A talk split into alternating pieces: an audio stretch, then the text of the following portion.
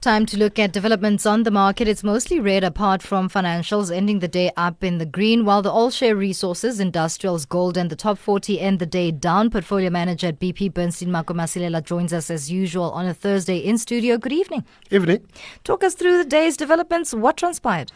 I guess it makes sense with the rand strengthening, you know, just going under 14. Remember, I know, uh, take October itself, our market was up almost 6%, but one has to bear in mind it was mainly at the back of a weaker rand. Mm. So now, if you see the rand starting to strengthen, you know, obviously we expect the rand hedges to start softening. So that's what has been happening. And as we know, when it comes to a stronger rand, or the minute you see the rand gaining some ground, that gets to be positive for financials. Hence, that the ones which are up. But now the fact that also. Uh, for the first time after a decade, we saw the Bank of England, you know, increasing interest rates. Yeah. That also was negative for the pound and affected our dual listed stocks.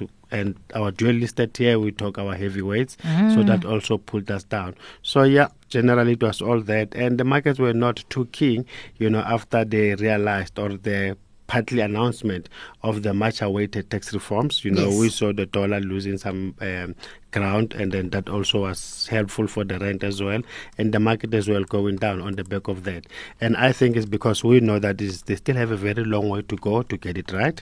And yesterday, for the fact that they postponed it for a day, that mm. kind of upset us. But come tonight, we're looking forward to see really is Donald gonna appoint the new uh, Federal Reserve yeah. chairperson. And so far, the market has discounted that we're going to get a toughish guy, the guy which resembles continuity, the guy who's more or less, you know, going to be doing the way the things the way things have been going. Mm. So we don't mm. expect much, uh, much of magic out of there.